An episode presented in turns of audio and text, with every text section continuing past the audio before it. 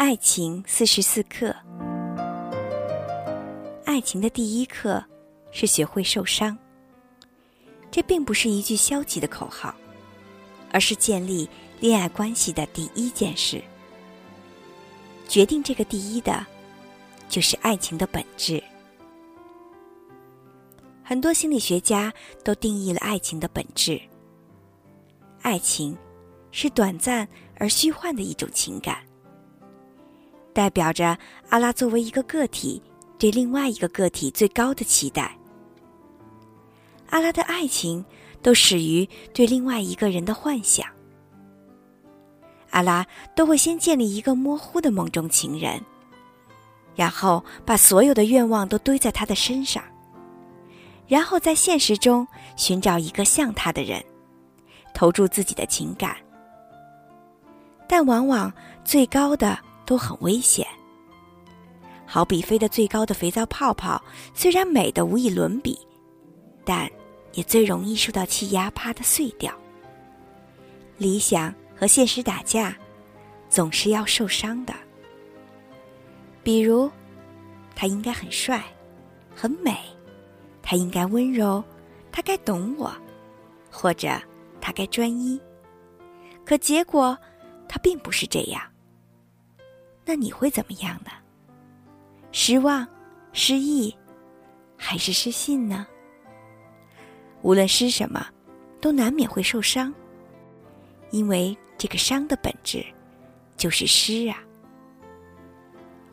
我爱你，你不爱我，你要分。我却不想放。第三者，花心、劈腿。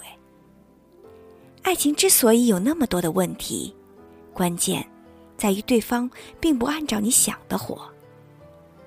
两个人本来无关，要用爱情当做连接的符号合并在一起，那就好比水和面，两者都要改变形态。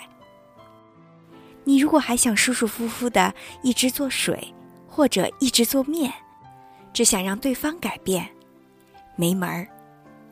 所以你必须受点伤，水才能和面呀。学会面对现实，得痛一下；学会融合别人，再痛一下。受伤是爱情必然经历的过程。你要享受爱情的至美。起码要有点抗摔打能力吧。这经摔的，一生中可以体验 n 次风格迥异的爱情。摔一次就受不了的，会深感着一辈子只有一次深爱，抱着第一次的伤痛，永远的告别爱情。这不能摔的，一直在爱情的门外探头探脑，偶尔还泛泛酸葡萄的心态。这三类人。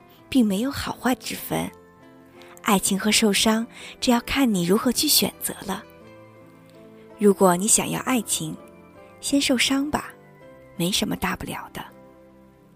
人生的车轱辘不能没有摩擦力，这点伤就是帮你前进的摩擦力呀。受伤了可以哼哼两声，不过哼哼完了也请恭喜自己，你已经迈出了。爱情的第一步。